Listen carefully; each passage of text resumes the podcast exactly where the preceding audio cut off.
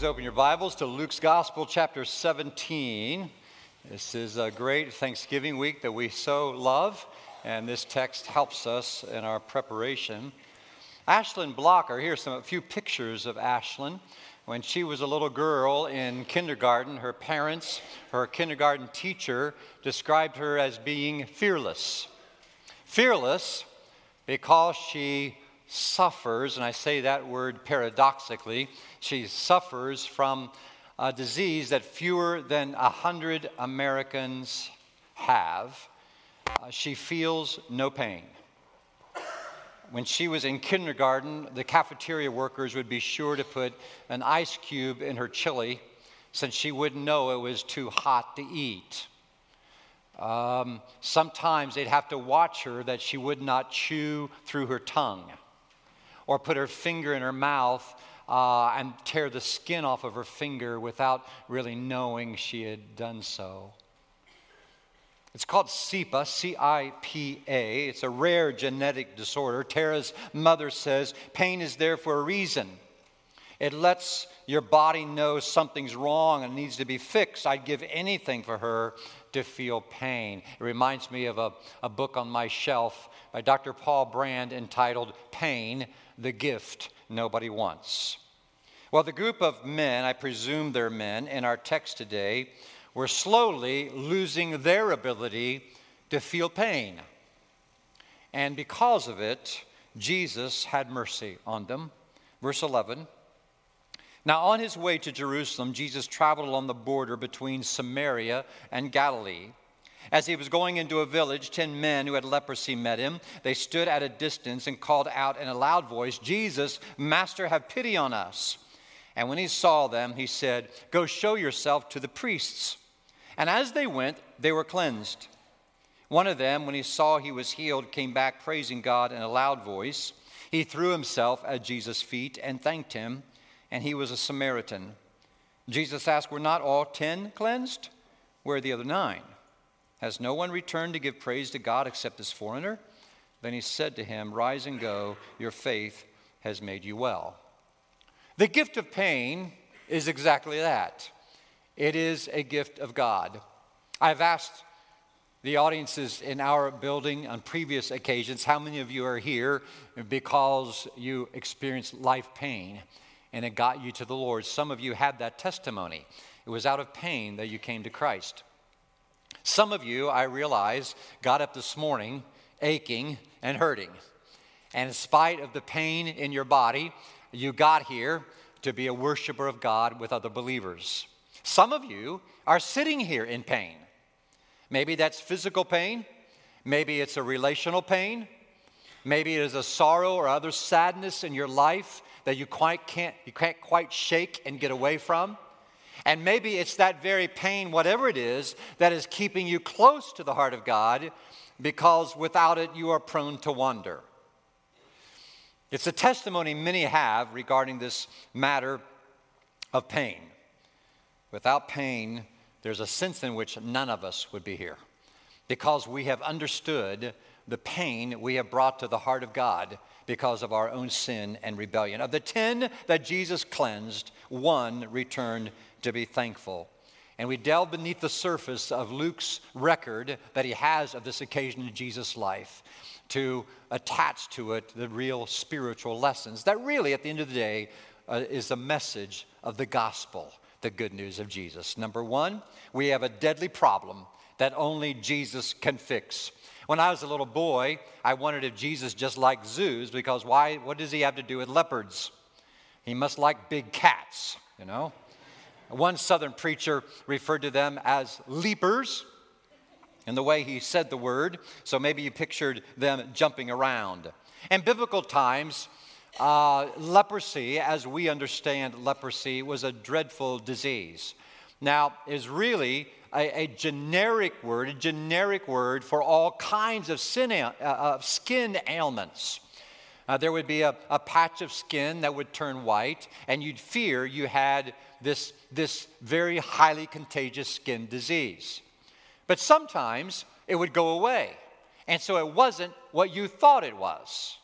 And, but if it was, it would be a heinous thing to go through. It was not a fatal, fatal disease at all. People didn't die from leprosy, but they would certainly die with it because of the complications that would arise because of it. They were referred to often as the walking dead. They were as good as dead because they were cut off from society. They were cut off from the towns in which they lived. They were cut off from family. They were cut off from relationships. They were unclean. They were heinous. They couldn't, they couldn't go to, to a worship service with other believers. It's a good description of all of us pre Jesus. Now, some of you can't remember pre Jesus too much because you were blessed to have God honoring parents. But some of you can really remember, and all of us can certainly recall the day we recognized how serious our sin really was.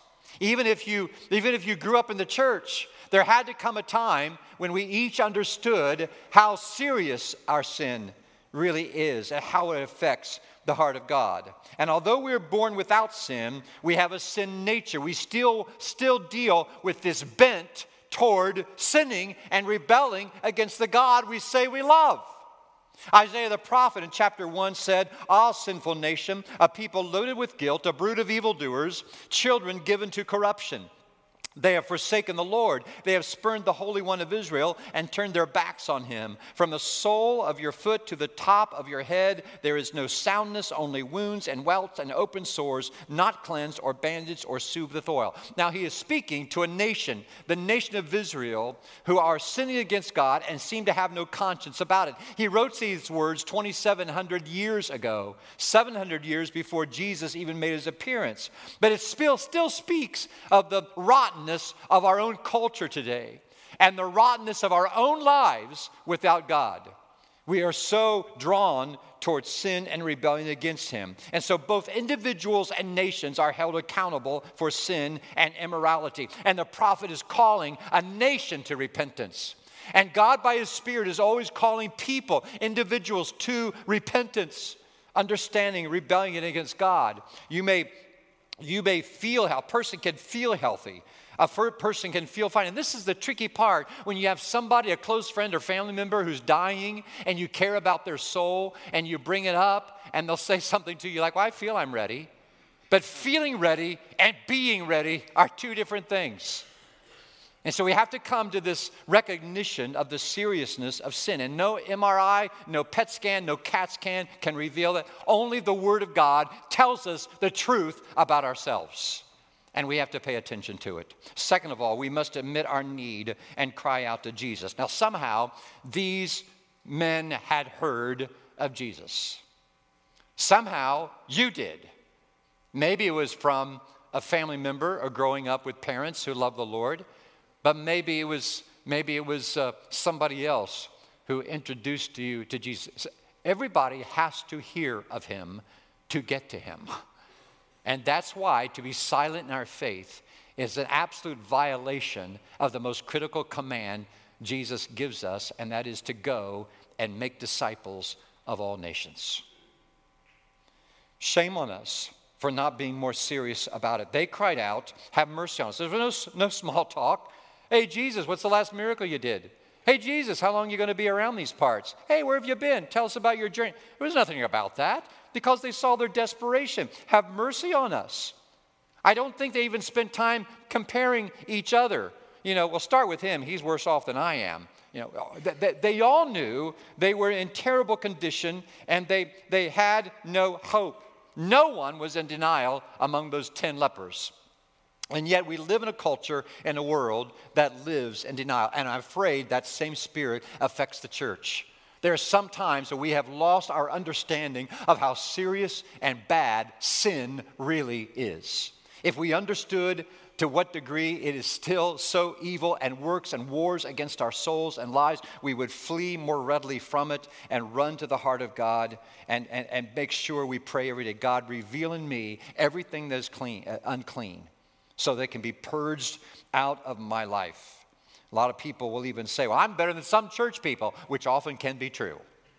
But we're all in the same need, all in the same need of Jesus Christ. If you've ever been through a 12 step uh, uh, uh, program because of addiction, you know, the number one step is you have to admit you are powerless.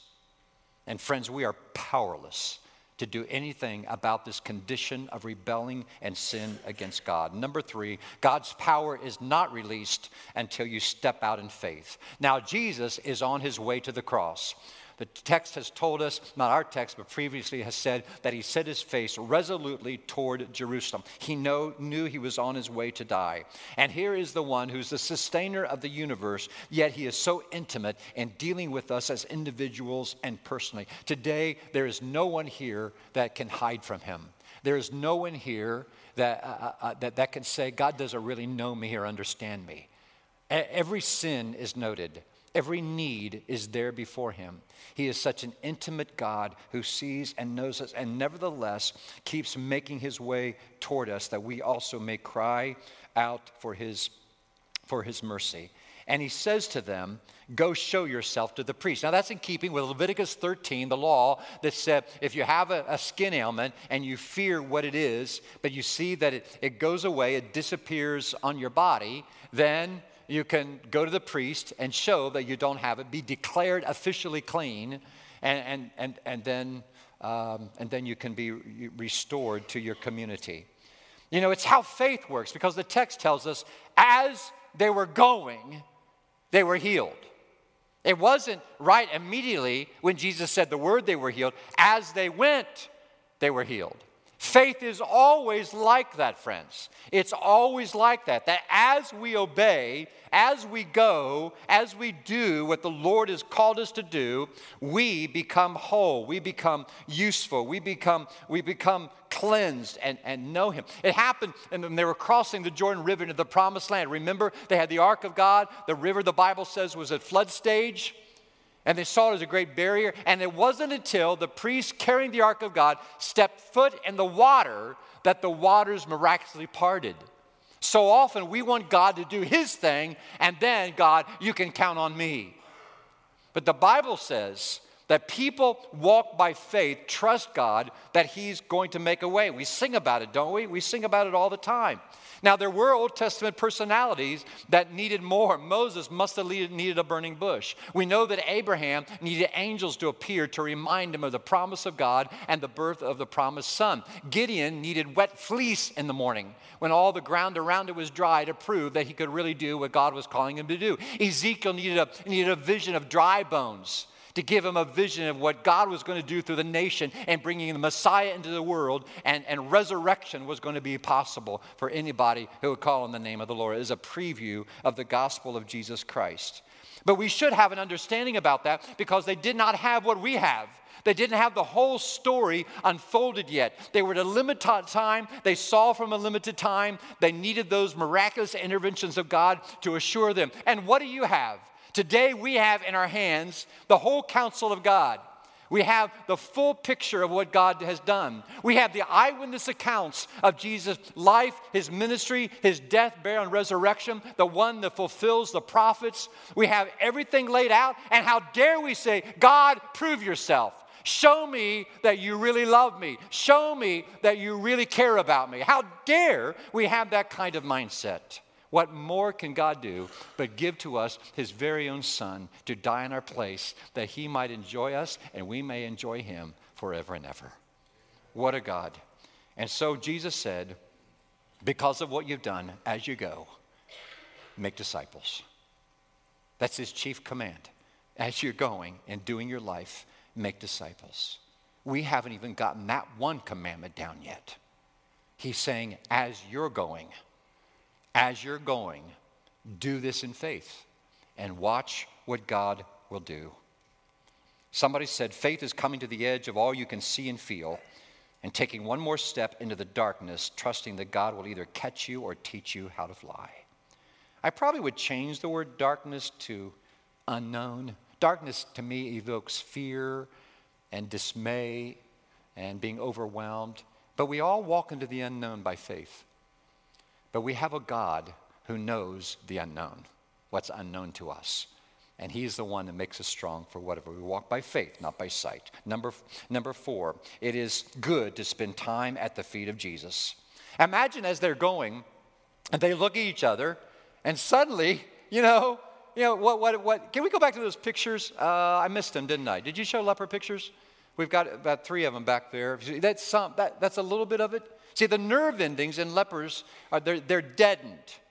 And so the brain doesn't get the impulse that there's a thorn in the foot, or that there's a splinter, or there's uh, a cut.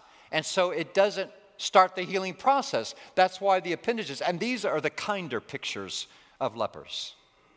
It's a heinous, heinous disease. And imagine these men as they're walking, uh, where, where someone has lost their ear their nose. Hey, Malachi, you got an ear. Or I've never seen you with a nose before. And they start looking at their own bodies and they just start getting cleansed.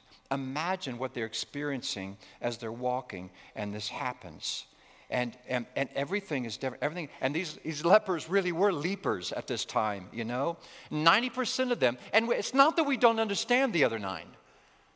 Imagine their, their, their anxiousness to get back to their families, to be restored to their wives, their children, to be in town among their friends. It's not that we don't understand. It's not that I think Jesus didn't understand, but there was only one. There was only one who realized this is the first thing I must do. I've got to get back to Jesus. And he fell down and he worshiped him, just like Mary did in our text last week, who was at the feet of Jesus learning from him while Martha was all disturbed by the supper preparations. There was another woman who was in the home of Simon, who had once been a leper, cleansed by Jesus. And she, when she was in Jesus, when, when Simon's house, where Jesus was the guest of honor, remember, she was at the feet of Jesus, washing his feet with her tears. What a glorious and grand picture. We have this picture in Revelation of 24 elders around the throne of God, worshiping and bowing down before Him out of thanksgiving and praise. It's, it's the only right thing to do. It is the fitting thing to do to be in the Lord, to be at His place. And that's why, even in a future look, you know, I don't understand why churches cancel on Sunday when it's on Christmas. I don't, Christmas when it's on, I say that right? Worships are what's on Sunday as an inconvenience. I tell you, we're going to worship Christmas Day here, all right? We're going to be together because what, what better place should we be than God's people worshiping Him, loving Him, valuing this time we have together? It's the fitting thing. Do we understand if people are? We understand. But it just seems like this is where we want to be because He's been so good to us. Number five, feeling thankful is different than giving thanks. Do you realize that? You're going to hear a lot of people say this, oh, I'm just so thankful for what I have, and yet they have no relationship with the living God. To, to, to be thankful, if God's not in the picture, they're just thankful for themselves, I guess, or thankful for, for people or something, but you know, you have to be thankful that thanks has to have an object. I mean, you're hard pressed to go buy a Thanksgiving card that has God's name in it. What's with that? If you go to the bottom, there might be a title above car that says religious. And so you'll grab a real corny one or something, you know. Jesus took note of this one. Where are the other nine? How saddened God must be at how seldom our, our hearts are. You know, take all the other blessings away we have. If we, if we only, if we only have salvation from God, our cup still overflows. 1 Thessalonians 5:18 says, "Give thanks in all circumstances, for this is God's will for you." You don't have to be thankful for all circumstances, but be thankful in it. That thanksgiving and gratitude always stays intact, in other words. You're never without a thankful heart. There's a difference between feeling thankful and giving thanks. Hebrews 13 says, Through Jesus, therefore, let us continually offer to God a sacrifice of praise, the fruit of lips that confess his name. Well, you figure that scripture out this week. I'm going to challenge all of us to do that. Me too. It comes to me. Somehow in this week, how are we going to live this? This fruit of lips that confess his name. How, if, if you're going shopping for your groceries for, to cook, you know, if somebody says, oh, have a happy Thanksgiving, to you, somebody, uh, whatever, find a way to respond that gives God the credit. Don't preach a sermon. Don't get holier than thou. Don't act super religious. Just say, Oh, I will have. God's been so good to me. Push your card out. Somehow get his name in there so people know that there is a distinction between feeling thankful and giving thanks. Matthew Henry was a a great commentator and preacher of a previous generation. I think I've told you a story before, but he was mugged one time, and this is what he said I am thankful that during these years I have never been robbed before. Also, even though they took my money, they didn't take my life. And although they took all I had, it was not much. Finally, I am grateful that it was I who was robbed and not I who robbed. Now, if you have a pain going on in your life today, can I challenge you also to write down five things you're thankful for in the midst of the pain? Because he says, give thanks in all circumstances. Let's learn that discipline. Number six, being a Christ follower makes you a foreigner in the world. Jesus pointed out in our text the one who came back was a dirty, rotten scoundrel. He was a Samaritan, hated by the Jews for being half breeds. Yet he's the one who's the real hero of the story outside of Jesus. Of the ten, he's the hero. Now, there's a lot of different viewpoints and thinking about minorities in our nation. And I'm not making this as a political statement. I'm not, I'm not telling you what I think in a political realm. All I'm saying is Christians ought to have an unusual heart toward minorities because we are the minority. Jesus said, Broad is the way that leads to destruction, and most walk in it. Narrow is the way that leads to life, and few walk in it. Friends, Jesus said we will always be in the minority. We'll always be in the minority. We'll always be misunderstood. We'll always be viewed weirdly. We'll always be misquoted, misunderstood. People will distance themselves from us because we don't fit the world system. Isn't that all true? Now, therefore, we ought to have an unusual heart toward those who are very different from us, not just racially, nationally, but, but socioeconomically and by education standards. You know, all kinds of people who feel disenfranchised and marginalized by society, we ought a special heart for because we are the one who is distant and we've been brought in by the love and the mercy of God. What a God to do that for us. Philippians 3 says, Our citizenship is in heaven and we eagerly await a Savior from there, the Lord Jesus Christ. He is so perfect, and we are not. This is an imperfect world. But, friends, today, please know we're not waiting for the kingdom of God. We are waiting for the kingdom of God and its perfection. But today, we are citizens of the kingdom of heaven. We are citizens of the kingdom of God. That's what, that's what that's what Paul says in Philippians 3. Our citizenship is in heaven. That's what it is. A day comes when Christ comes and everything is perfect. All this material world is destroyed by fire, the, the Bible teaches, and then he's going to create a new heaven and a new earth. So heaven is not really so much a destination is as a place of further wholeness when Christ comes back. We're on our way to further perfection even now. But we pray in the Lord's Prayer, may your kingdom come on earth as it is in heaven, and one day it really will be. There'll be an overlapping and a fixing together of the place or wherever it is that God is and where we are here. But the kingdom of heaven is on the move, and we're a part of it right now. 1 Peter 2 says, I urge you as strangers and aliens in this world, abstain from sinful desires which war against your soul. I bet you can name them, can you? Can't you? You can name those sins that are warring against your soul, the things you're tempted to do, to think and do and, and, and, and perseverate on. Number seven, let Jesus finish what he started in you. Let him finish what he started in you. Jesus said to this man, Rise and go, your faith has made you well. Now, some old translations say, Your faith has saved you. That's not a strong enough word. This word well in the Greek is sozo, often translated salvation, but it really means wholeness. And that's what the greeting in the Jew we've learned before of shalom is. It's, it's, it's asking God's blessing in every feature of life to fall upon you. It's God's peace in all aspects of life. Sozo is the same way in wholeness of life. In other words, when Jesus Christ comes to your life, it's not just about cleaning you up and me up. It's about, it's about giving us better marriages, giving us wisdom for parenting, helping us do our vocations better, helping us to be wise, wise stewards of our finances. It's everything about has to do with wholeness. You may come, have come here for a lot of reasons today. But I tell you why Jesus showed up. He's the expert at making people whole, not just saving them from their sins. the greatest blessing of all. So today, how can I close with not thinking of that song that we love to sing? I learned it as a little boy. Maybe you learned it. Join with me. Thank you, Lord, for saving my soul. Thank you, Lord, for making me whole. Thank you, Lord, for giving to me Thy great salvation, so rich and free.